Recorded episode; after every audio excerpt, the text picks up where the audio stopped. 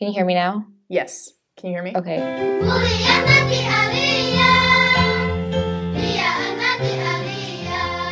Because we do want to represent the US to the local community and show that the US is not a white, blonde hair, blue eyed person.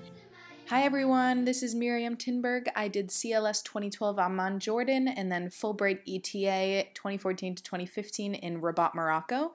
Today on the podcast, we have Wendy Van Heesen. She's an alumna of the 2017 CLS Chinese program in Changchun, China, and the 2018 CLS ambassador, and she's currently working as a registered nurse in New York City. I would say that learning Chinese has set me on the path that I am now and was really a turning point in my life. I come from a Chinese family, but didn't grow up speaking Mandarin Chinese. So that was always a really big goal of mine to eventually reach uh, advanced level of proficiency in, you know, my native language, supposedly. But I actually didn't start learning Mandarin until I was 19, and it was my sophomore year of college and started from the ni hao, all the tones. I had only really knew how to order food with my family previous to that. So it was really big step for me. And then after I, you know, went to China, it was just like I couldn't stop learning. I um, found every opportunity I could to come back to China. So after I graduated, I decided to go to Shanghai and I worked at um, Shanghai General Hospital in the International Medical Center there. And that kind of snowballed and led me to Taiwan the next year so, learning the language and culture has really led me on a different path than I originally thought. At first, it was just like a family connection, and then it kind of led to a career where I really wanted to actively seek out um, opportunities in Asia and with uh, Chinese businesses. So, you talked a little bit about what made you want to study Chinese. So, for you, it started out as a family connection to the language, right? Mm-hmm. And you grew up not speaking Chinese really, or just knowing the like learning the basics? We would speak in mostly English, but um, they would try to add some Chinese in here and there. My family does speak a couple of dialects, and I would hear Cantonese as well from my aunts and uncles when um, I was growing up. But for for towards all the younger kids, like myself, my brothers, my cousins, we'd all just spoke to each other in English. Okay, so why do you think then that learning a language, specifically Chinese, in China, or studying it at least, is important? How did it feel different from, you know, just being kind of around it with your family? For me, I had to actively want to learn the language. When I was younger, I thought it was interesting, but I didn't have that deep desire to learn the language. Um, maybe that came from wanting to fit in with the environment around me. And also, my parents never once pressured us to go to Chinese weekend school. I never went to that school um, like a lot of other kids I knew. They did, and it didn't sound very fun to me using your Saturday to sit in on more classes. Um, so for me, I um, as I grew older, I found myself wanting to explore my family heritage. I knew that my um, grandma's side of the family ended up in Taiwan. How did you know people decide to immigrate and for what reasons um, and i also wanted to be able to fully understand my family history as well as communicate with older members of my family. And chinese was the only language that i felt that deep connection to. I had studied spanish in high school don't know anything. So i feel like you really have to love a language and want to um, to devote that time and effort to it if you're going to reach a certain level of proficiency. So they um, during CLS they always say like after you come home then you might see a decline in your language ability. Um, so like you might have been like at your best when you did your OPI, but if you you know took a year break and then you took that test again, you probably wouldn't score as well if you hadn't been actively practicing your language skills. So I definitely feel that now. Um, I do live close to my family again, so now I speak to my grandparents in Mandarin, and that's really nice. And they've they've really noticed um, how much I've improved since you know 19 years old. Now I'm 24.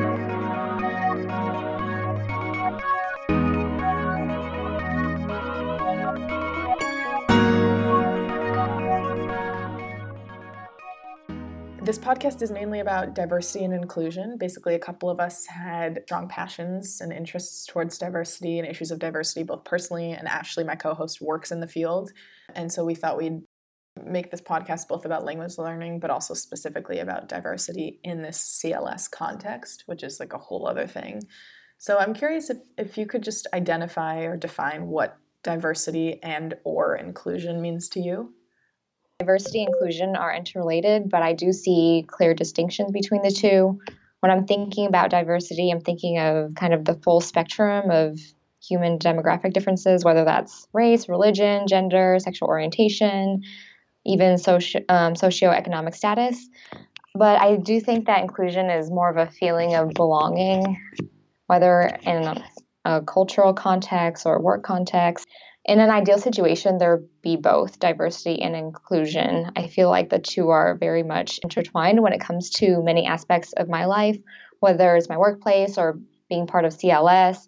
I want to work and collaborate with a diverse group of people, but in order to do so successfully, I do feel like I need to deliberately welcome diversity and also create to create an inclusive environment where people from all different backgrounds can thrive. I'm wondering if you could talk about specifically um, how diversity and inclusion are important when you are learning a language abroad in a CLS type context. I would love to expand on that. I felt like both groups I was I was a part of in CLS were very diverse. People from various um, backgrounds from different parts of the U.S. And that is important because we want to represent the U.S. to the local community and show that the US is not a white, blonde hair, blue eyed person. And I think they were able to get that from our group. And also, like maybe in our local community in Changchun, that was the first time they had ever seen a black person before. And then, however, that person interacted with them, that would be how they would, you know, kind of think of the entire black community from the US. And that's not. That's not necessarily true. Um, or they would uh, project any stereotypes they had seen on TV or movies onto that person. Um, so I had a lot of conversations with classmates, and sometimes they would talk about that they felt the burden of representing their race or their culture mm. to the local community, and that was quite a heavy burden for them to carry. One friend said that so he always wanted to improve, and he always thought about exactly what he wanted to say. Um, whereas me, like I just I don't really care if I make a mistake. I um, I just say whatever how I feel. But I was like, wow, I didn't realize you felt that way. Like I really want to encourage you because that is really difficult. And um, there was also a girl who's adopted in our group, and sometimes the Chinese people would automatically just expect her to translate for our entire group when there was many different people at various levels within our group, and some of them were at a much higher level. So that was also very difficult for her. And I just thought it was really important to just support each other and also even stand up for each other at times. I would just say, we're all American. Um, actually, we're at various different levels of Chinese, and they they would um, the locals would want to expand on that and ask more questions. Did you were you surprised with kind of how challenging that was, both like for me personally, I we had we all had similar experiences. Um, I look more Middle Eastern than a lot of the other people in the group, but I'm a woman, I'm a Jew, all those things, and so I was surprised by how certain things were more easy or easier and more difficult for me um, than I had expected. Were you surprised with how those dynamics, both from the CLS group and then the reaction from Chinese people, were, or were you kind of expecting that? By the time I did CLS, I had already had a few years of experience in China from uh, initially studying there and then later working there. It still surprised me on a certain level, but then I was also kind of used to it. Um, I definitely relate to what you mean. So sometimes people would ask me for help, directions. Um, they'd be a lot more forward in the questions they asked me than they would of someone else in my group who was like a white American. So I definitely can very much relate to what you mean by that. And um, while I was in China, I did feel a little bit of that pressure that I was already supposed to be fluent because of how I look. Um, whereas if someone else, like another friend, if they said like two words like ni hao, hi, how are you? Everybody say, wow, your Chinese is so great. Like, I'm so impressed by you. But for me, it's like I need to be perfect speaking wise, writing, reading for them to say, wow, you have good language skills. God, that is very, yeah, that's, I think that's a similar experience across the board. Um, but for me, I think it was different because not being Arab, I, I found it a compliment to be like, wow, your name is Miriam and you you look Arab, so you you are Arab in our eyes, which to me I was like, this is the best thing ever. But I can see, and I'd be curious to hear you talk about it, actually being of Chinese descent and not being at the language level that they think you are at, and not being able to do certain things, and maybe not feeling as confident yourself. Um, mm-hmm. were, was that something that brought you down? Was it something that made you question your identity? Did you find it empowering? Did it make you think about your family? Like, kind of what was your reaction as you were experiencing that? And then did that change from the beginning to the end of your time in China? Mm-hmm.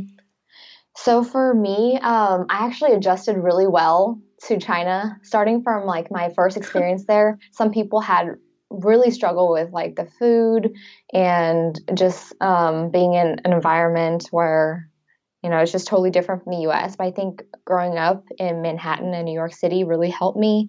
And I was very ready for that transition in my life. So I just was completely immersed in the culture starting from 2013 and then participating in CLS. Um, none of that ever got to me. I like thrived in that environment. So it just made me want to absorb more. I'd write down any words I didn't know. So I, um, I mean, I feel lucky that I didn't have some of the typical struggles that some of the students go through. Um, I mean, China is just so different from the US. So for me, yeah, I definitely think it was a positive thing for me and it pushed me to want to be better. And I also caught on really quick. I um, listened to some Chinese music and watched TV and movies. So it's not like I'm only um, reading from a book. So a lot of other students, they might not have had like Chinese friends or volunteer in the Chinese community. And those are um, opportunities I actively sought out whenever I was in China previously. So that all those experiences helped me prepare for CLS. I also, you know, I was at a Chinese hospital where I had to learn all these new medical terms, and I was in an environment where I had to speak Chinese um, medically. So I, I think that pushed me as well to learn and absorb everything much faster. And then you know when you're when you're already in an environment where it's not like life or death every day but once hmm. i you know had the opportunity and learned so much from there then cls where i had to speak chinese every day wasn't that huge of a challenge for me. I, I find that really cool and i think that you can hit the ground running and just maximize your you know two month cls experience. Um, so you probably then were watching people go through the struggles. You touched on that a little bit um, yeah. Were you someone who was then sort of being like a comforting big sister, maybe a mother teacher figure, or were you like were you watching it from afar and doing your own thing, or were you deep in it trying to comfort them? Were you guys working through stuff together? And then um, how were you finding like what are some safe spaces um, and self care methods that you found yourself using or other people using? Wow, that's so interesting that you asked that. Actually, my nickname was like Mama Wendy during both. I know. I got that vibe. I just had this feeling because you you have a very calming presence too. Thank you. I appreciate that. Maybe it's because I'm a nurse and I it's like my um, instinct to want totally to take care of people. That. But throughout the summer, I would do things like I installed certain apps and I'd get food delivered for like 10 people to our dorms when we didn't want to walk outside and go eat for whatever reason, whether it was raining. I just liked organizing things, and people would come to me um, just um, for advice. And they knew I had some experience living in China already and studying in China previously. And I just, I really like being there for my cohorts. Also, like when I say I like thrived in the CLS, um, in, during my experience in CLS, I did, but it, that didn't mean like it wasn't really hard as well. Um, For sure. I just wanted to push myself to that next level. So I feel like I was really hard on myself. But um, I really, like, I can absolutely say 100% that I made the most out of it. Yeah. So I was 19 when I did CLS, and that was the first time I'd been abroad besides like a family vacation. And the first time I'd been by myself for two months. Um, outside of college, which was an hour and a half from my parents. So it's so I imagine I would have clung to you if you'd been in my CLS program. Um, as a as a an alumni ambassador and just someone who seemingly likes to talk about CLS and reflect on your experiences a lot. Um, how were how do you or did you give advice to people that were struggling to find that balance between engaging with the culture but also not being hard on yourself if you want to you know watch netflix and text your friends during the night um, i find it mm-hmm. personally i was really hard on myself i think we're all academically focused if we do cls and it just is can be incredibly overwhelming and that can end up being the hardest part is like not just doing homework the whole time as a crutch or a defense mechanism you know going out but also right. letting yourself stay in mm-hmm. So I did have a few students come to me with that concern. We they always thought that we had so much homework, and we have something called Tingxie, which is dictation quiz every day. They would say like a a couple sentences, and you'd have to you have a certain amount of time to write that down. That would stress a lot of people out. I always said to them, "Look, you're in China for two months. Um, and five years from now, are you going to remember exactly what grade you had on that quiz or test, or are you going to remember that really awesome experience you had with your host family or your roommate where you went out, you went to a park, you went to the zoo, you went to a museum, um, and they're definitely going to remember that experience more. So I, I just try to encourage them and say that it's like a balance. There's a line. Sometimes, you know, you study so much, you feel like your brain's going to explode. So then you should, you know, take a break and talk to your family, watch some Netflix, well, if you're in China, you can't, but in Taiwan, you could. Yes, right. I forgot about that. Yeah. God.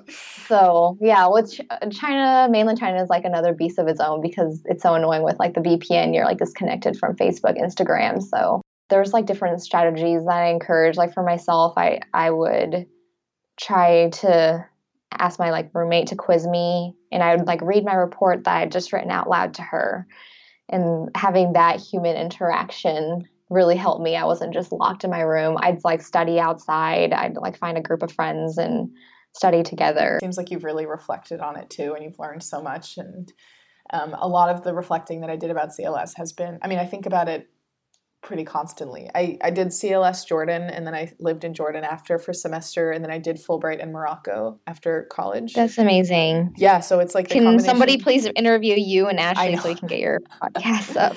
I know, but it's funny because everyone has these credentials. Every it's so funny talking to other people. Everyone did CLS or Gilman or Boren or Fulbright or like anything and all of the above. I mean, you are like incredibly qualified and just the ways you're using language are so interesting and I'm not really in an academic circle anymore these days. I'm with people who do like tech marketing. So I'm just, it's so refreshing to hear your perspective. And I think we think um, in very similar ways about a lot of stuff. So yeah, this is, I mean, this has been like it's really interesting to hear your experience. Um, Thank you. It's really interesting to hear yours as well. I'm also going to be doing.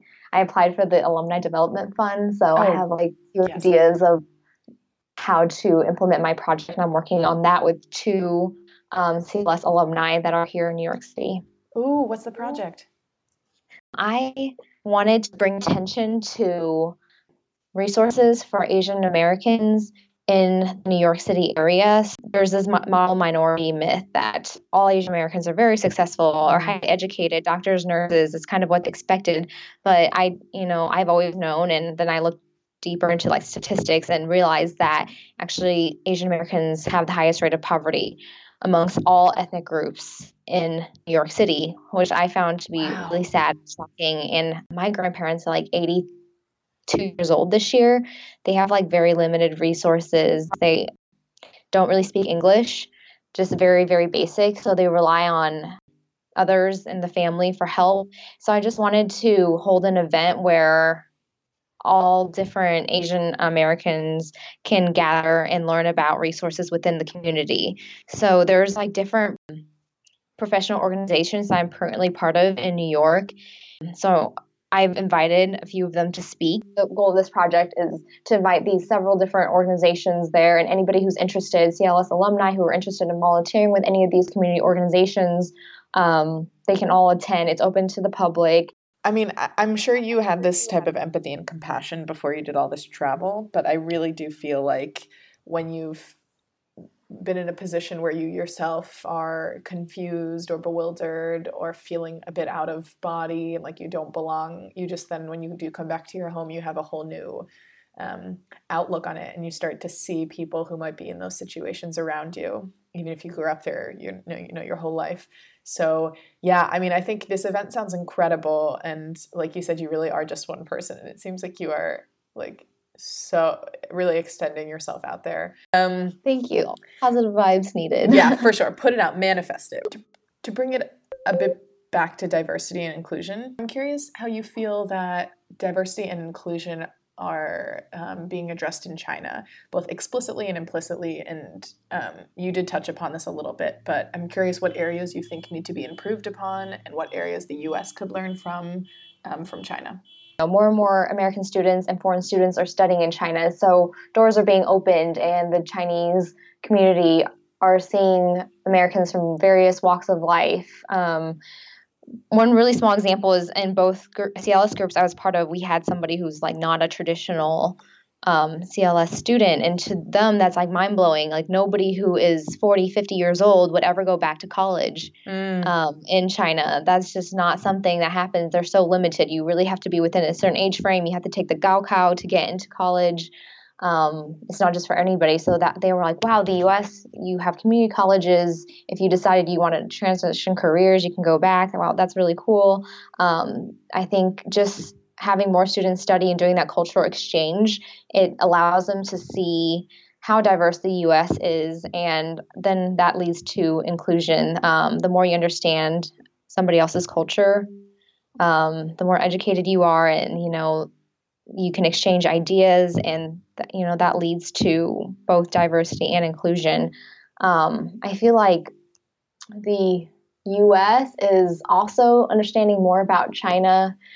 For many americans it was it's kind of hard to really understand china unless you've been there because you read so much in the news. It seems like this giant country with like millions and millions of people and then maybe they're all kind of the same. But once you go to china you see the incredible thousands of years of history um, that there's different languages there's different dialects um, so many dialects and cultural differences within you know beijing um, and then you go to the south and it's a totally different group of people. They look different they eat different foods they speak another language they have different religious and cultural beliefs.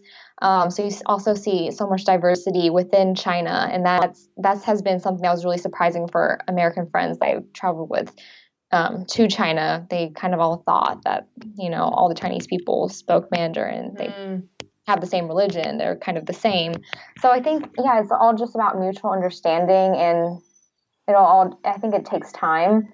Um, but I'm really encouraged. I've seen such a difference um, from when I first went to China in 2013 and now. So even Xi'an, the city that I first went to, back then there was like no Americans there in 2013. Everybody was going to Beijing and Shanghai, and because I did this government-funded program, I really couldn't go to those cities. I um, I was placed in Xi'an, the city where I really um, had to learn Chinese in order to communicate. And now when I go to Xi'an, there's so many Americans there. There's so many foreigners, wow. and in just um, four years. Been, yes, Wow. In four years, so much has changed. Like new buildings, new businesses. There's more Western brands there now.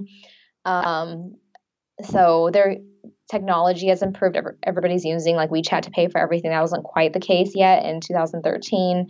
So now, I like at the school that I, I went to there, they, they have really expanded, like tripled the amount of students, um, foreign students studying there. So I thought felt that was really encouraging. I feel like with every year, there's more and more students studying in China, and that facilitates um, more diversity and cultural understanding. Do, do you find that, um, and this might be your personal opinion, that the diversity in China is um, similar to the, I don't really subscribe to this belief, but the US melting pot? Like it's a mix of cultures? Or do you think it's more like a fruit salad where all the cultures kind of coexist in their own separate units? Um, like, do you have a sense of how China views their own diversity? Yeah, so um it's not quite like the melting pot because most people will be able to speak Mandarin, so that's what's um kind of unites them and they have that shared history. I mean, there's different people groups and like um there's conflicts in within China like in the west with Xinjiang and like the whole Tibet um, discussion. Mm-hmm. So there, you know, it's not like one giant happy country. Um, so there are like problems there, but in in general, um, you know, someone from Beijing feels like they are Chinese. They they do have their own dialects and their own culture, but they still feel Chinese. And someone in the south in Guangzhou, they speak Cantonese, but they also speak Mandarin. And overall, you know, they still have that mutual understanding that they are China, they are Chinese. Um, so yeah, it's it's a different from the U.S. in yeah, that aspect. The U.S. is definitely much more of a melting pot. Um, and you know, the China's moving towards only speaking Mandarin. So a lot of the younger kids I've met, they actually don't know the language of their grandparents who grew up speaking a certain dialect. And I, I find that to be a little bit sad, honestly. Uh, I hope they don't lose any of those um, dialects and any traditions in order to be more, I guess, in the modern era. So um, yeah, I always encourage them, like, you know, learn from your grandparents and don't let that dialect die out. God, I feel like that's such a similar case everywhere. Mm-hmm. It's the same in any Middle Eastern country too. There's something called, um, I'm sure this exists in every language. It's called Arabizi. It's a combination of Arabic and English. Oh, and it's wow. like young people use Roman or like um, English letters to type out Arabic words. I feel like a lot of languages have that. That's so interesting. Yeah. Yeah, and they also drop English words just, in. Uh-huh. Exactly. Many many languages they'll just use an English word um, and then that replaces whatever that word originally was. Yeah. Exactly. And a lot of I talk to my teachers a lot about this. A lot of the older generations are really scared and upset about this because of course if you lose language, you lose culture. So all of these dialects and accent differences and generational things are just kind of sort of disappearing in this attempt by younger generations to be quote unquote more Western, more modern, more technological, more American, whatever it is. And um, I have a lot of thoughts about that as well, for sure. Well, um, I'd love to um, hear them. Sometimes you have such an interesting background, and I would, yeah, I just. I love hearing about experiences of CLS students in other languages. It's so different from my own. We I have know. some of the shared same like experiences. Like all of us were in class for 20 hours a week. We all, you know, we had lived in dorms or with host families, but um, the different nuances between the countries and um, cultural learning. So totally. it's, it's, really interesting. Yeah, it's so I mean, I've thrown myself into this Middle Eastern, North African culture and I feel like I have a, a, good grasp on the nuances of the diversity and the cultural groups and the religious, ethnic, whatever backgrounds. But then I think about how like um, siloed my education has been and how little I know about so much of the rest of the world. And I'm just like, wow, I know nothing about China's diversity. Um, so that's where I'm hoping, you know, reading and watching stuff and trying to trying to absorb that knowledge, talking to people like you really comes in yeah. because I feel like while we might not have the experience of each other, we have like a, a good grasp of the questions to ask. So yeah, yeah I, I, really agree so with you.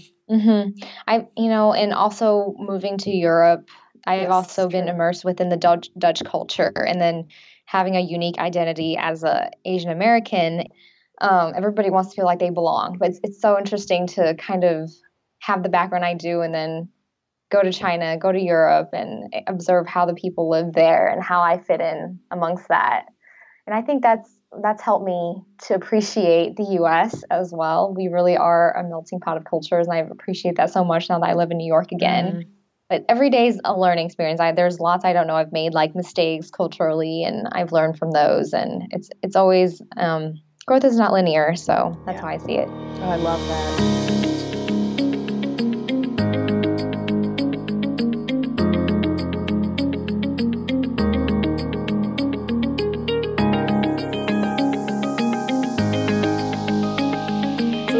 Calling like a lightning round. Um, mm-hmm. So you mm-hmm. can just rapid fire first thing that comes to your mind. Um, okay, so the first question is What was your favorite food that you tried on either of your CLS programs? There's just so many. How do I? this should be an easy question, but I'm just going to say bubble tea, Taiwan. Great, good answer. I feel like people might actually know what that is too. Um, yeah, you, can cut the pauses out. Exactly. There's so many. I like I'm such a foodie, so every day I was eating something. Oh, God, to be a foodie and travel is like just incredible. Okay, so what was your favorite place that you visited on either of your CLS programs? Um, also, a so very broad question. Yeah, I've been to a lot of places in China. Okay, so I really loved um, Jiuzhaigou. That it's called Nine Village Valley. It's in Tibetan Sichuan.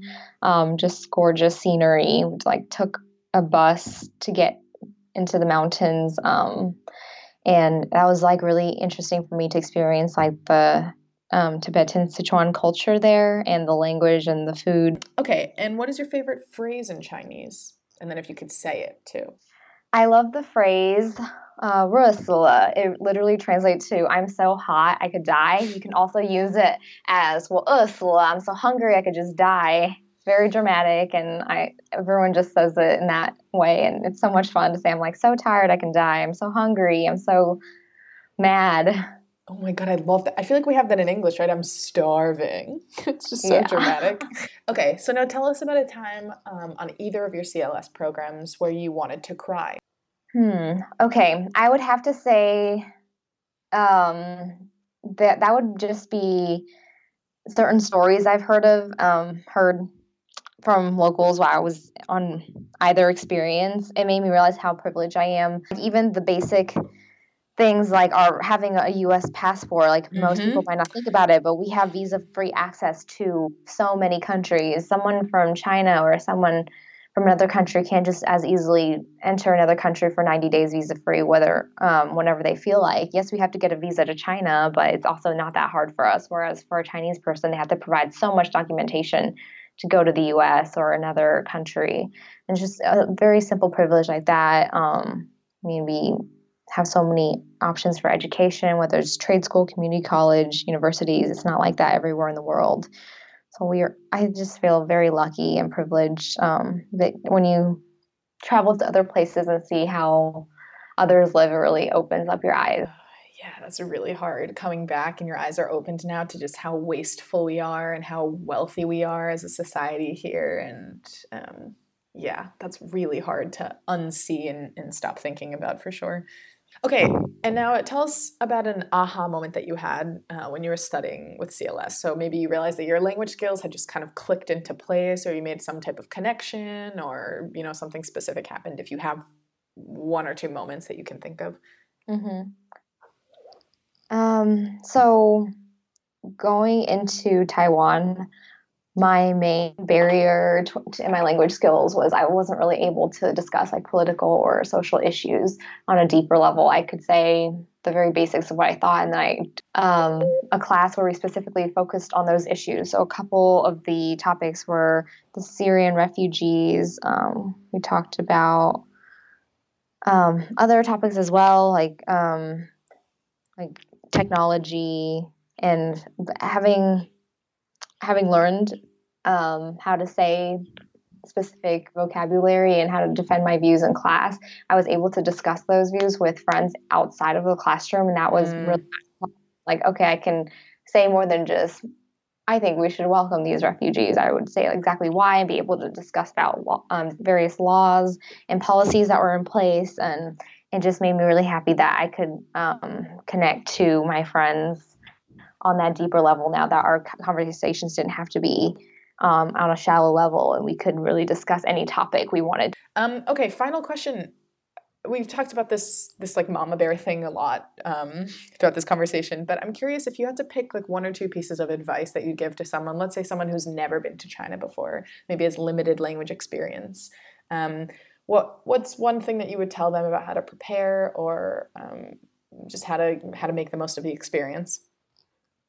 Yeah, that's a great um, question. So I get asked this a lot. I've been speaking at a couple universities lately to promote CLS, like Columbia and John Jay, and I got this question a lot. Um, for someone who's never been to China, China is a huge country. It's very diverse, and um, what your friend experienced in Beijing may be different than what you will experience in your city.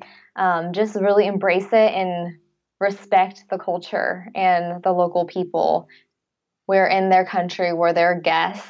Um, mm-hmm. So don't, you know, force your point of view onto others. Um, be willing to listen and learn from them and understand that the way you've always done things may not be the one and only way to do a certain thing. I think just to um, really be open and willing to learn is key. Um, I'd also give I always give the advice of really like hammering it in. Like this is two months, mm-hmm. only two months. You have the rest of your year to speak English. I don't want people to go back to the US and what they remember most is they were in the room doing their homework and really focusing on their grades when they could have been outside, like trying new foods.